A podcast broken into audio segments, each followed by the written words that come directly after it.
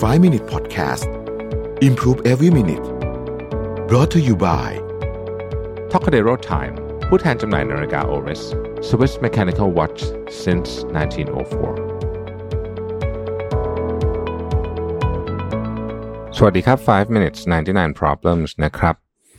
คำถามวันนี้ก็คือว่ากลัวการตอบคำถามมาก ๆ เลย ไม่ว่าจะเป็นเรื่องงานหรือเรื่องอื่นๆ รู้สึกกดดันนะฮะมีวิธีการจัดการกับความกลัวแบบนี้ไหมนะครับ ขยายความวันนี้นึงบอกว่ากำลังประสบโรคกลัวคำถามรู้สึกเครียดทุกครั้งที่เจอคำถาม ไม่ใช่คำถามอะไรเรื่องงานหรือเรื่องอื่นนะครับพอตอบไม่ได้ก็เหมือนว่าไม่เอาไหนนะฮะถึงขั้นไปร้องไห้หรือบางทีแล้วก็พยายามจัดการอยู่นะครับ จริงๆอันนี้เนี่ยต้องบอกว่าความกลัวทุกเรื่องเนี่ยมันมีสาเหตุมาจากอะไรบางอย่างที่ คือถ้าเกิดจะให้พูดในหลักกันแบบยาวๆนะเพราะว่าผมเคยคุยกับ จิตแพทย์หลายท่านเนี่ยมันมีสาเหตุที่ซับซ้อนมากนะฮะแต่ว่าถ้าเกิดว่าจะไม่เอาถึงหลักว่าจะไปโอ้โหต้องไปคุยกับจิตแพทย์หรืออะไรอย่างนี้เนี่ยนะฮะบางทีเนี่ยสามารถค้นหาความกลัวของตัวเองว่ามันมีสาเหตุอะไรได้ แล้วเราไปจัดการที่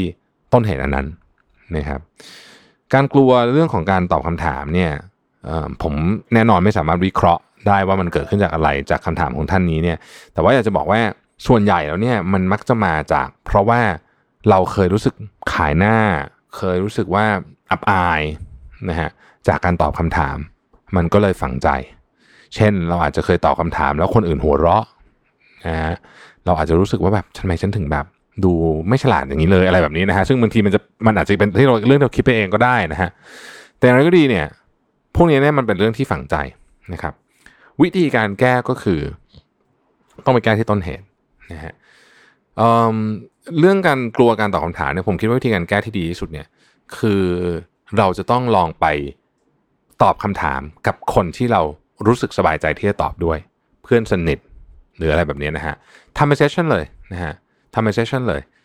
ให้เขาถามคำถามเรามานะครับ แล้วก็ลองตอบดู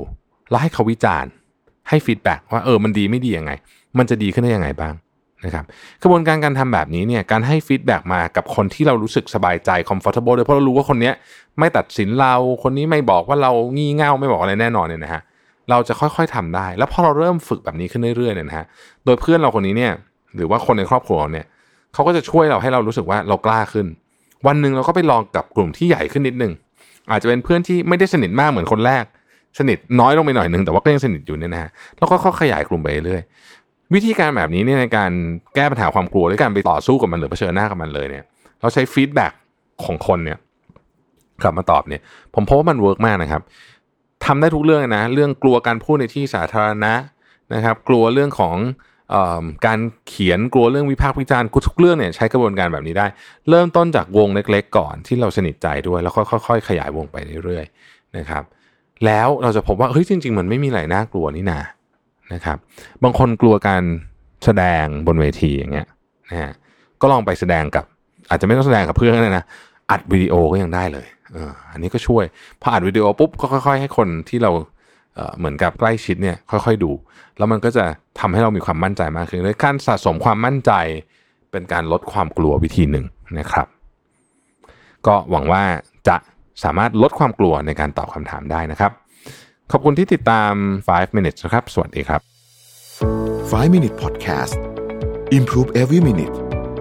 presented by t o c a d e r o Time ผู้แทนจำหน่ายนาฬิกา Oris